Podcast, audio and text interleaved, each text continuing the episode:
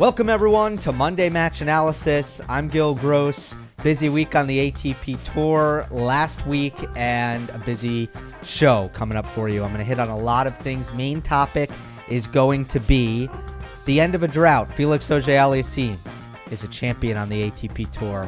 Ninth time is the charm. He defeated Stefano Tsitsipas in the final in Rotterdam. That was the ATP 500 this week on indoor hard. Also, Buenos Aires, another title for Casper Ruud. I'm going to hit on that. Big week for uh, Reilly Opelka. He wins the inaugural Dallas Open. There's uh, also some news when it comes to coaching. Stefano Tsitsipas brought on Thomas Enqvist this week. Jannik Sinner has parted ways with Ricardo Piatti, his childhood coach from the age of 13. I'm going to get into that, what my thoughts are there. Jiri Lehecka, young Czech player, 20 years old, qualified, first ever ATP main draw, ATP sanctioned. Uh, he made his real debut at the Australian Open a couple weeks back. Huge week for him. Whoa. Uh, I'm going to talk about what I saw with that. But to start, it's got to be Delpo. It's Delpo's week. It was Delpo's week. I know I'm pretty late on this news, and uh, it happened at the beginning of last week, and I, I could have made a video, but I was busy. One of the great tragedies of the last decade plus of tennis is that we didn't get Del Potro healthy. There's no way around it. He would have been in there, he would have been a contender. We were robbed of countless epic matches because Del Potro was so rarely at his best because his body wouldn't cooperate. And the history books would look a little bit different. We would, again, have um, a lot of a, a, richer memory bank in the last decade plus if he were around. So, uh, a great tragedy, but also the impact that he had when he was on the court, when he was playing, when he was healthy, was remarkable. That impact hits home for me because the first ever match that I saw in person, I've shared this on Twitter, I've shared this on three was the 2009 US Open final between him and Federer. And I didn't watch that much tennis on TV at that point in time. That match was inspiring to me. That match made me a bigger fan. That match helped me fall in love with the sport. And the emotion, first of all, that was on display on Del Potro's side, seeing how much it meant to him. He was in ruins after losing the third set, won the fourth, won the fifth, and it was a beautiful reaction to winning that that major. And so special that he shared the moment with a lot of Argentinians in the crowd as well. And that was cool. But the forehands I still remember. I mean, I still remember those running forehands with, you know, off of, you know, Federer would go inside in or hit a backhand down the line and Del Potro would be on the run, eight feet behind the baseline, and would hit abso- an absolute flat bomb, a hun- over 100 miles per hour, clean winner, cross court, on the dead run, flat as a pancake, boom. And the sound reverberated through Arthur Ashe, and it was like it was electrifying. That shot, that forehand was electrifying. So, w- bearing witness to those things as a as a young fan, that was really special to me. I'm always indebted to Del Potro for helping me fall in love with this game. He touched a lot of people that way, I'm sure. I'm not alone. So, uh, gracias, Delpo. Gracias. Jiri Lehecka so at the Aussie, he qualified and played Grigor Dimitrov in the first round, took a set off of him. Rotterdam, he qualifies again. And this is a guy who was outside of the top 200 at the start of 2021. Completely meteoric rise up the ranks, uh, two challenger titles last year, a couple of other finals, lower level ITF titles as well. He's been killing it on the lower levels. Now he arrives on the big stage and he's 20 years old. It's not it's not rare to see someone make a slow transition from the challengers to the pros. This was not that. Lehecka qualifies. He beats Mute in qualifying. He beats Denis Shapovalov in his first career match. Look, Denis Denis has this weird habit after a good result or after a major to suffer a really bad loss. It was actually another Czech Vít Kopriva after Wimbledon. Shapovalov lost to first round. I don't know what's up with that. That aside, he beats Denis, and that's an awesome story in itself. Next round, he has Botic van de Zandschulp, right outside the top 50. He's probably not going to follow up the biggest win of his life with a win over someone who's, first of all, extremely motivated in their home country, BVDZ. Lehecka beats him. Now he plays Lorenzo Musetti. Big moment for both. Tense, lots of nerves, and Lehecka, end of the third set, shows a ton of toughness, great great physicality, a lot of heart, and nerve management, and wins 7 5 in the third. Makes the semifinal, loses to Tsitsipas in three. So, unbelievable run. What stood out to me about his game? There's definitely a purity to his ball striking. He he hits really clean. The power comes pretty easily to him. He trades with a lot of pace, very comfortably, very consistently. The evenness between his forehand and his backhand definitely stand out. You're really not you're not finding a lot of safety by going to his backhand and he can build and he can apply pressure with his backhand as well as his forehand so you, you think of him as a very even player he's got good shot tolerance as well and he's got a lot of heart you know i, I didn't see a lot of uh, a lot of rep- repertoire he doesn't have any massive holes he he had volleys. He showed off volleys. He his athleticism wasn't wasn't eye popping. It was, but it was pretty good. It was fine. His serve, technically, I didn't love it. It had some effectiveness, I would say, but really the the ball striking very pure, very very good off both wings. So, um, I'm going to keep it at that. I know surface level, but those were my initial uh, my initial scout on Jiri Lehecka. I want to talk about coaching. You know, beginning of the week, Stefano Tsitsipas brought in uh, a new coach, and it's uh, Thomas Enqvist, the former world number four Australian Open finalist, uh, the Swede. Look, I, I don't have. I'm never going to have a lot, you know, much of an opinion on the coaches themselves because there's not enough access for anyone to form those kinds of opinions. But as far as Steph bringing in someone new, it's time. It was time. It's time for some new technical advice. There are too many parts of his game that have been lackluster in the technical department for too long. And he needs someone to take a hard look at how he defends his backhand, how he returns his backhand, how he slices his backhand. I think he could use someone to look at the serve and see is there a way that we can get 5 to 10% more out of that? It's time for some people to look at some things technically and for some new voices to come in in that department. It's time for someone with tour experience in his camp. Little things like scheduling managing the emotions week in week out travel tour stuff. Apostolos he, he wasn't a tour professional I think that's a good thing to have someone who can give you some new ideas and some new new perspectives in that area. It's definitely time for less distraction. I just don't think it's helped that there's been somewhat of a circus around Tsitsipas on a regular basis for the last six months. That that can't help. Distractions aren't good. They're generally bad. And it's time for that to end. And you know, I I do wonder if there's someone else in there who is technically in charge. Is that going to reel in a lot of the antics that we see from Apostolos? I think it could.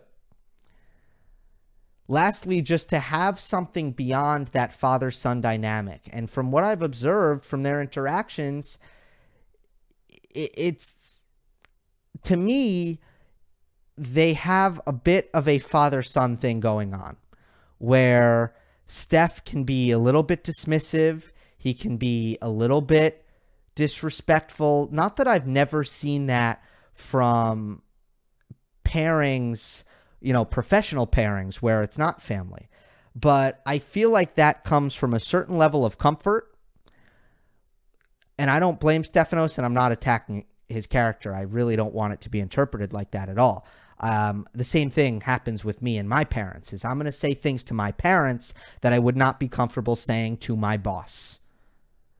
I know that differs maybe culture to culture, but that's what I've observed from Stefanos and Apostolos, and I think it might be good for a professional to come in to bring a new sense of responsibility and professionalism to Tsitsipas's camp and to change that dynamic, to change that coach player dynamic.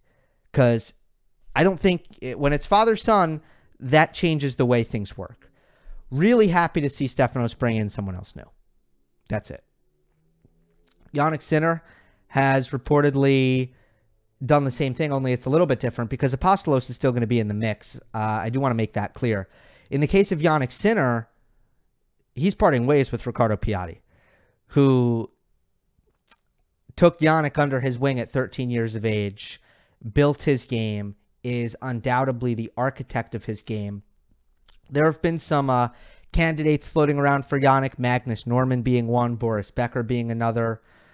I don't have much to say about those guys. You know, they both seem like solid choices. Magnus Norman, especially, very experienced coach on the tour who's done awesome things with his players. But as far as breaking up with Piatti goes, and I'll admit that I'm usually pro player when it comes to these kinds of decisions. I generally give them the benefit of the doubt. Sure, Piatti is the architect of his game, but the house is built now. It's time for that house to be maintained it's time for it to be incrementally improved. And reportedly, the complaints that Jannik has is that Ricardo just isn't the traveling coach he needs that is going to give him that 24 7 attention that maybe that match in and match out scouting, the the time to travel and work on the training court together. Piatti's got an academy, and sometimes that dynamic can be a strained one between a head coach and their kind of star pupil and the academy. And it seems like that's what's at play here. But the one thing that I'll say is by no means should Jannik have any sort of loyalty because you got to, first of all, the past is the past. You need to evaluate what is best for the future. And the the process of building Jannik Sinner's game is completely different from the process of touring and maintaining and improving. You know, building the house is just not the same thing as what it takes to maintain and improve that set of skills. So I give Jannik the full benefit of the doubt there, and I want to throw that out there. Um, another clay court, 250 for Ruud, champion in Buenos Aires. Great final with uh, with Diego Schwartzman. Really good stuff there. Ruud with a six and one start to the year. I thought he looked good at the ATP Cup, and I was so disappointed to see him injure his ankle right before the Australian Open because at this point, when it comes to Casper Ruud, it's it's time for him to make a run in a major. That's kind of what's missing here. He's proven himself for the most part in every other area made the semifinal at the ATP Finals, has made many, many Masters 1000 semifinals. Certainly has the 250 titles. Doesn't have a, I don't think he has a title above the 250 level, so that's definitely uh, an accomplishment that that he needs to bag at some point. Um, but he's won 22 of his last 23 clay court matches, four titles, the post Wimbledon hat trick. It was like Gstaad, Gstaad, and Kitzbühel. Now he's won Buenos Aires only clay court loss in his last 23 was Alejandro Davidovich Fokina, round three at the French. Head got in the way, nerves got in the way there. He was the better player. He shouldn't have lost that match. That was all nerve management. He got too nervous and he couldn't play his game. That's what happened in that match. Period. So you're kind of in a weird spot with Ruud. What are your takeaways here? Because he keeps winning these 250s, and it's kind of like, all right, we get it. We get it. You're not going to lose on clay to someone who's not in the top 10 and not Diego Schwartzman. We get it. He's just not going to lose. So, where do we go from here? How are we making that next step? Well, we know what that looks like from a result standpoint. Go deeper in bigger tournaments. Make a run in a major. Go past round three in a major. Go from, you know, he's made semifinals in Monte Carlo and Madrid and um and yeah, I, I don't know. Did he did he make it in um any others on the clay? I think he might have. Uh, win those big matches in the semifinals against the elite players. Win one of those titles. There's plenty more to kind of accomplish for Casper Ruud. But what does that process look like? And don't take this, you know, I'm not going to criticize him here, but at some point you have to question why he played Buenos Aires last week. Why not Rotterdam? Why wasn't he in Rotterdam? There are other things at play that maybe I don't and can't talk about, such as appearance fees, but let's ignore that. Throw that aside, talk about tennis. Look at the top 15. Uh, Tsitsipas played Rotterdam. Rublev played Rotterdam. Felix played Rotterdam. Hurkacz played Rotterdam. Shapo played Rotterdam. Norrie played Rotterdam. The only guy in the top 15 who played Buenos Aires is Schwartzman. Tournaments in Argentina. You, you understand that. At a certain point, challenge yourself. Play the 500, more points, more prize money, better players. Work on the stuff that you need to work on. Challenge yourself, develop.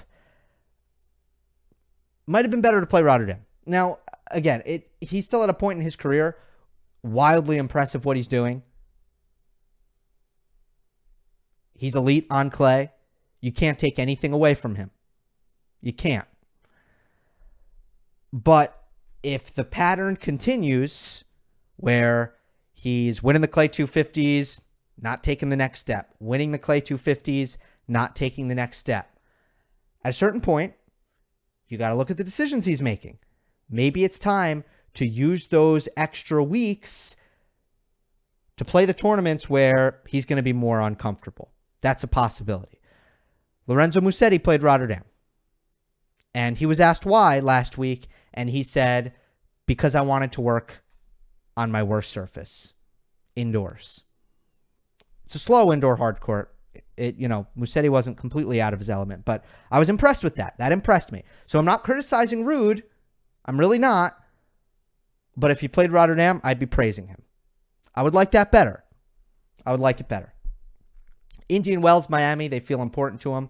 Those are slower hard courts. The conditions should suit him. We see players who do well on clay, they do well in Indian Wells. So I, I'm very intrigued to see what he does there. Uh, lastly, before we get to the Rotterdam final, big week for uh, Opelka, Brooksby in another final as well. Great to see Brooksby back out there. What a show he is. I'm a, I'm a big fan. Whether you love him or you hate him, I'm a big fan um, about you know the fact that he, he really does bring something different to the table. The way he competes, it's uh, it's a college tennis kind of attitude that I, I appreciate. For Opelka, I'm not going to go long on him. I just want to see him go a month without a bad loss. It's kind of a similar situation to Ruud. I know I know he's capable of this.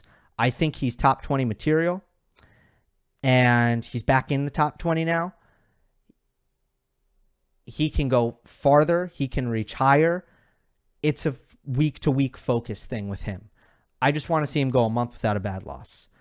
The fact that he wins the title here, it's uh, it's reassuring. But I feel like I don't really learn anything about Reilly Opelka because you you knew he could do this. You knew that you knew he had this in him. What I'm not sure about is can you go through the calendar without the dramatic ups and downs. That's kind of what I want to see from Reilly. Just want to throw that out there, but Uh, Dallas Open, also, by the way, huge success, massive success. So much better than the New York Open. The New York Open made no sense during winter time in a market that gets to go to the U.S. Open anyway. If you walk around the U.S. Open, half the people are from Long Island. So Long Island didn't need another tournament in the winter indoors. It was just depressing and no good and ridiculous. So um, I was happy to see full crowds in Dallas on the campus of SMU and uh, a really awesome event. With that, we get to the Rotterdam final. So Felix comes in 0 8 in finals. Tsitsipas comes in 0 7 in ATP 500 finals. That was the big uh, nugget, big stat that everyone was was throwing around. But for Felix, it's a lot more important in my opinion. And uh, I've been saying all year, ever since ATP Cup, he's different. He's just not the same guy. He's better in not just one area, but a multitude of areas. And you started to see the first thing you started to see before the game got better technically, you started to see his confidence just get a little bit better. And you started to see him win big matches on stadium courts at majors. And he's gone now three majors in a row, quarterfinals or better. Take notice, folks. That's the first thing. Start of this year, the technical improvements were evident. Better transition game, better shot tolerance, better forehand consistency, easier targets on that side, more on that later. Um, better court positioning. But then also, you know, the ATP Cup was big. You knew it was going to be big in the moment, and it was big because, first of all, the Zverev win I thought was massive. He needed a win to put Canada through to the semifinal stage. Zverev was playing for absolutely nothing, and Felix wins that match. That's when I was like, whoa, I did not expect that. And that's when I knew that something was up with Felix here. Clinches the ATP final for Canada. Uh, players all the time they say when when you have when you're wearing your flags and you have teammates, that's a different kind of pressure. That can be more pressure than any individual tournament. Felix beats a inform RBA there, and you knew that was going to help him the next time he was in a final. Well, it did because he played a fantastic match here, and it wasn't competitive. He blew out Stefano Tsitsipas in this Rotterdam final. But again, I caution everyone. It wasn't just the final. It wasn't just this week. Every single time Stefano Tsitsipas has taken the court this year. Sorry, every single time Felix Auger-Aliassime has taken the court this year. He's been a different dude. He's been a better dude. He's been a top 10 to top 5 really a borderline top five because he is top 10 right now. And I'm trying not to be hyperbolic as, as hard as I can. But I said, even when he lost to Daniil Medvedev in five, I looked at the level of that match. I said after the match, that's a top five level. That looked like a match between two top five players. If Felix can keep this up, it's only five weeks into the season. So you got to pump the brakes. You got to keep watching for the consistency. Felix keeps playing like this, he is going to be knocking on the door of the tier one players. I thought the key to the match was the offensive returning by Felix, the lack thereof from Stefanos. If you look statistically at the damage that was done off of return in both the return and the next shot. So we often talk about serve plus one, what a key it is. If you hit offensive returns, you can also get those almost return plus one. I'd rather call it maybe return and one because, you know, or return one, two. Whatever it is. If you look at those stats, if you isolate those opportunities, you see that Felix, eight forced errors, two winners, on return on his first two shots. Return plus one. Eight forced errors, two winners. Tsitsipas on that same subset, two forced errors, zero winners. Wasn't doing any damage, which is actually normal. It's kind of normal. What's abnormal is what Felix did. to win 10 points off of Tsitsipas' serve.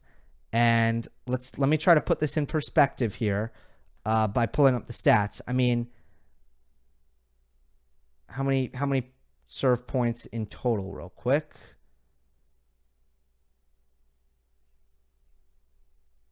Fifty-five. So to win nearly a fifth of return points off the prowess of the return itself is very, very impressive. A lot of these were second serve return points off of Tsitsipas' second serve. Uh, some of them weren't, though. Some of them were first serve returns. I do have some examples here. 30-15. Tsitsipas hits this second serve kind of the body, maybe backhand body, but Felix is going to be able to run around this and hit a hard inside out forehand, forces an error. In the second set, Tsitsipas hits this second serve cross court. Felix hits a clean winner on this return. Love 30. This was an important point. Set up triple break point. Once again, Felix broke in this opening return game, which he did in both the first and the second sets. And I'm showing you examples here. Um, and, and there were more in these games, actually. Uh, let's go to this Love 2 game. Different return. Backhand inside in. Forces another error. Same thing. Striking. Striking how many points played out that way. Again, mostly second serve uh, second serve points, and Tsitsipas only won 33% of his second serve points. And he hit a ton of second serves because he did not serve a good percentage. So, recipe for disaster. That's what created so many breaks of serve. Tsitsipas won 74% of his first serve points. You can hold serve like that. That's enough to hold serve. So, the reason Tsitsipas kept getting his serve broken, not enough first serves in, not protecting his second serve. What about Tsitsipas's second serve return? Well, Felix, almost always to the backhand, almost every time.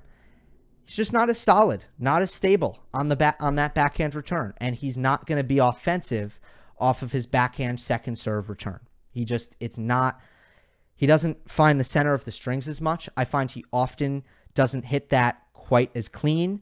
He does not hit with the same depth. He hits the bigger and more central targets often. So he just doesn't generate that same offense. And he's playing neutral rallies off of his second serve return points, where Felix was literally able to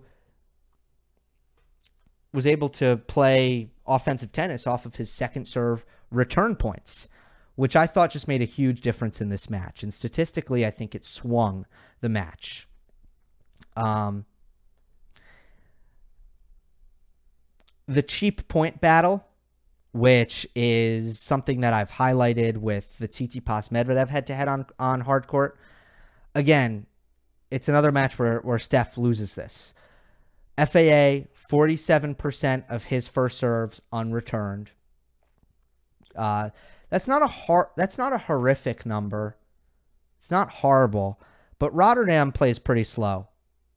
So you do want to get more of those back. But more importantly, I'm just focused on who's getting the better of the dynamic. Tsitsipas, 32% first serves unreturned. Way down. Really low. That's a great job by Felix. I think Felix's return is underrated. I think it was awesome in this match. Again, he's extremely athletic out of his split step. His backswings are very short. He hits the ball very clean off that return, and I think it's one of his strengths. But uh, just this isn't happening to Tsitsipas against anyone. It's happening to him against the elite serve returners, and it's happening to him on hardcourt. But it's another match where this happens, and he's playing at a disadvantage when this happens every single time. So, if you combine that offensive returning by Felix and cheap point battle won by Felix, that's where you get the uh, the short term short term advantage, where Tsitsipas won points uh, zero through four, 39 to 28 And it was really on Tsitsipas's serve.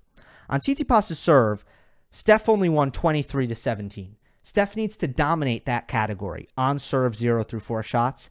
That can't be that close or or he's in trouble. So that was a, a big red flag. Cheap points, offensive returning by Felix. Those are the two uh, formulas for that. Um, another thing was uh, backhands. How many returns got to the backhand? Felix was able to get more returns to the Stefano Tsitsipas backhand. These things all work hand in hand. But I also thought once the rally started, Felix did a better job on his backhand getting out of jail, getting out of the backhand trap, getting out of that corner with stronger cross court backhands, better backhand neutralization. Whether he's going cross court, uh, hitting that with precision, getting it out of the middle of the court, and getting it away from Tsitsipas's forehand. I think Felix was able to do that. Don't think Tsitsipas was able to do that. Especially when he went to the slice cross court, it almost never found the Felix backhand. Uh, FAA's footwork, his runaround speed is is too good, and I didn't think Tsitsipas was at all able to keep FAA really honest and take his backhand down the line in this match, which is very important in my opinion. And I just thought there was a lot of backhand defense insufficient, middle of the court. Uh, and Tsitsipas, once he was on defense, wasn't able to really get out of that position. Another interesting thing when it comes to the rally length stats is Felix didn't lose a single five through eight rally on his serve, which tells you that once he got that kind of advantage in the rally that comes from the serve, that advantage didn't really diminish. Now, credit to Felix, it's it's just if you look at this subset of of uh, points, it's the stats really bode well for him. Obviously, he didn't make a single unforced error. He hit four winners on his um, on his fifth shot and forced three um, errors on his fifth shot, um, which is which is really really good because he only made because he didn't make a single unforced error. Fifth shot, think serve, return, one more shot, so it's your third shot. You serve, you hit one shot, it's your third shot. Um, and FAA was was really amazing on that fifth shot, which is uh, kind of a Rafa signature because Nadal's forehand is so good at, at keeping control of the rally. You could see Tsitsipas was uh, FAA was keeping control of the rally and never relinquishing it, but it also shows you that Tsitsipas was not not getting back in points from defensive positions, which he should be able to do. He's he's got good defense. He's an amazing athlete. His scrambling's really good. The reality is there was no defense in this match from from Steph because uh, FAA was pounding the backhand side, and the neutralization efforts on Tsitsipas's backhand just was not good enough at all. And FAA dominated on serve as a result of this. Absolutely dominated. Uh, let's face it, the points that Steph won on Felix's serve were on forced errors from Felix.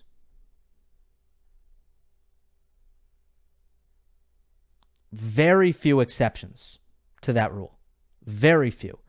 I mean, he just could not neutralize at all from the very start, from the return, from the backhand return to the backhand defense. And Felix's forehand completely controlled every rally. Um, but Tsitsipas hit more backhands than forehands in this match. That's incredibly difficult for an opponent to do. And rarely is Steph going to win a match like that um, in my opinion. It shows who's controlling the point. The serve return dynamic is a factor here. Who starts the point and how? How many returns are getting to the backhand? But I think the backhand cross court defense and the backhand trading is a factor here. Um, and I think in the future, one of the things Tsitsipas needs to make sure to do in this matchup is uh, hit that backhand down the line to open up um, open up Felix's backhand a little bit better. You, you got to f- try to figure out a way to find more forehands.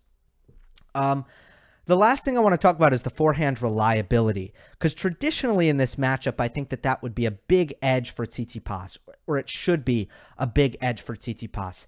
Steph just has a forehand that sprays a little bit less. He controls it better. It's the ultimate precision shot. where FAA can make some head scratching mistakes on that side. Well, at the end of the match, forehand unforced errors were in favor of Tsitsipas. Tsitsipas made three, Felix made seven. So the question is, how could that dynamic matter more in the future? How could that dynamic become one, be, uh, become something that helps Tsitsipas win this match? Well, f- for one, I think more balls in play, more returns in play, more defense in play. The more you drag rallies out, the more that unforced error rate is going to show itself. So I think making more returns, achieving longer rallies to test the consistency a little bit more could have been things that that worked in Tsitsipas's favor, but at the end of the day, Felix was Felix's offense was too much. And again, there, you know, it, it just there was no neutralization from Tsitsipas. Another thing though on the forehand is FAA has just been playing better in this area as of late. The targets are better. The I think the RPMs are up. The net clearance is up, in my opinion. Uh, I'd love to see some Hawkeye to to confirm that. But this is classic Uncle Tony stuff. Racket acceleration, net clearance, high RPM to big targets he, the weight of shot from Felix and the acceleration naturally that he is able to achieve on that forehand enables him to hit with a lot of topspin to big targets and still be damaging. Maybe, you know, when it's time to finish, when it's time to step inside the court and take time away, you flatten out, you hit a little bit closer to the line. But I think on the rally ball forehands, Felix has been so much better, playing so much safer and he's sustaining aggression on his forehand without making unforced errors, which is something he was not very good at. It used to be, you know, just make him play some extra balls, you'll get the unforced errors, and it was not like that in this case. And it just goes to show you. I mean, they each made eight unforced errors in total, so it was a clean match from both. Um, when when you look at things, but um, the tidiness that Felix had on his serve controlling with his forehand was the key in this match to not let Tsitsipas back into it because all it had to, you know, all it might may have taken was one loose game from Felix to to give Tsitsipas a spark, and we know how a match can change. But Steph was never in this match. Again, Felix broke first game of each set.